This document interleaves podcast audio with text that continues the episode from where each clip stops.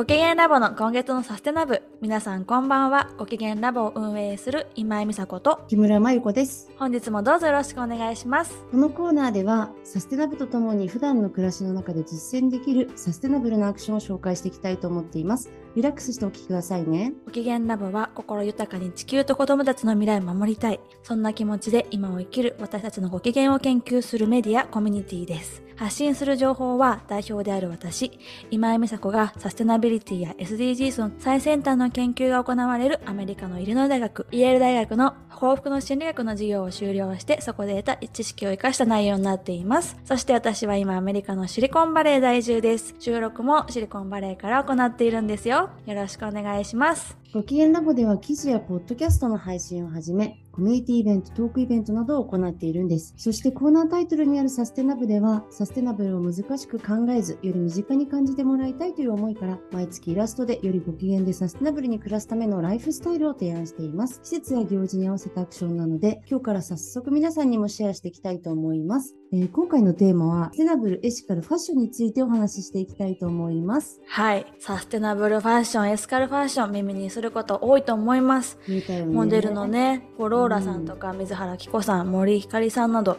こう有名なモデルさんたちもそういった言葉でインスタグラムを発信したりとかしている中で、今日は私がね、学んだイリノイ大学のイントロダクションというサステナビリティっていう授業と、オランダのエラスムス・ロッテンダム大学の授業を活かして解説をしていきたいと思います。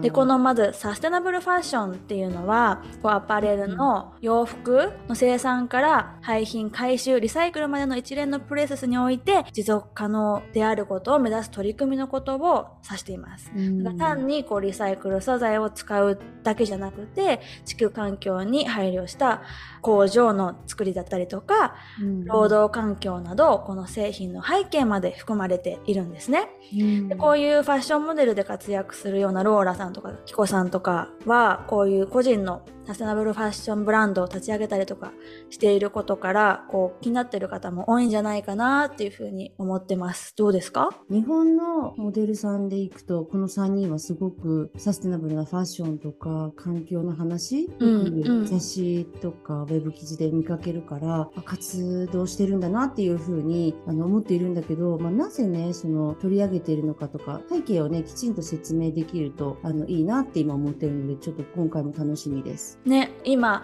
なぜサステナブルファッションとかエシカルファッションって呼ばれるものが注目されてるかというともちろんね環境問題とかあの気候変動とかそういった問題について世の中の人たちが関心を持つようになったっていう点が挙げられると思うのね。で例えば、うん衣類の生産過程の中で石油とか水を使用したりとか素材の調達でフェアトレードをするとか生産する中で出てしまう土壌汚染とかそういうことがファッションとしては挙げられるんですね。でうんここで今から簡単なクイズを5つ出します。はいなので思い当たる数字を答えていってください。皆さんも聞いてる方、ぜひ何かなって考えながら聞いてもらえると嬉しいです。では、第1問。ででん。毎年世界中で生産されている服の数は何着でしょうか？と80億人人がいるわけだから世界人口ね。だからうん80億枚はあるとして、じゃあそのちょっとプラスでうん。100億枚どうでし100ょう？億枚。うん。べっぺー答えは1000億着なんですね。だこれはまあ今の人口で言うと大体、まあ、地球上の全ての人に今10着以上の服が行き渡るような計算ですね。すごい数。じゃあ2問。じゃあ毎年世界中でまだ着れる服がいくら分捨てられてるでしょうか？金額です。100億着で1枚5000円前後として考えて、そうすると5兆とかなっちゃう？5兆円になるな5る、兆円とかなっちゃう？えじゃあ5兆円とか？えっと、答えは、ブブー、46兆円分捨てられてるんですね。で、これはタイの GDP よりも多い金額なんです。うん第3問。はい。ファッション業界の全体でどのぐらいの二酸化炭素を排出してるでしょう？トンで答えてください。じゃあ2億トン。2億トン。ブッブー。答えは、まあ約年間21億トン。これは約5億台の自動車から発生する二酸化炭素の量なんですね。はい。で、第4問。コットンの T シャツ1枚生産するために必要な水の量は、200リットル。えーっと、ベベ答えは2700リットル以上です。桁が違うじゃないですか。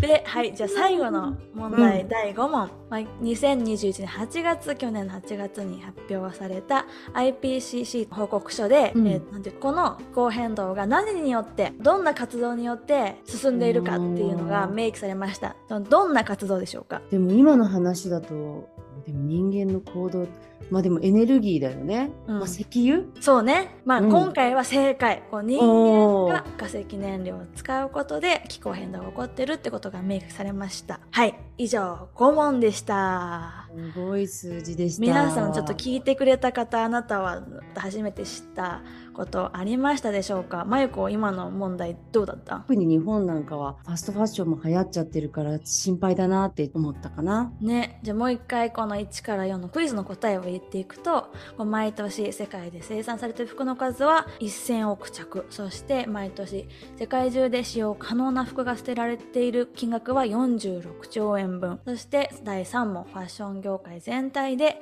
約21億トンもの二酸化炭素が排出されている。そして第4問コットン T シャツ1枚作るのに必要な味噌量は2700リットル以上そして第5問人間の化石燃料を使用することが原因で地球温暖化気候変動が進んでいるということが去年 IPCC で明記されましたっていうことでした。でこの詳しい記事はご機嫌ラボと検索してもらって記事の方にあの参照元とかソース元を書いているのでぜひそちらの記事の方も合わせて楽しんでくださいね。はい、では今週はこの辺で来週はモデルの中でもロサンゼルスと拠点に活動するローラさんのブランドについて紹介していきます。また来週お会いしましょう。ありがとうございました。ありがとうございました。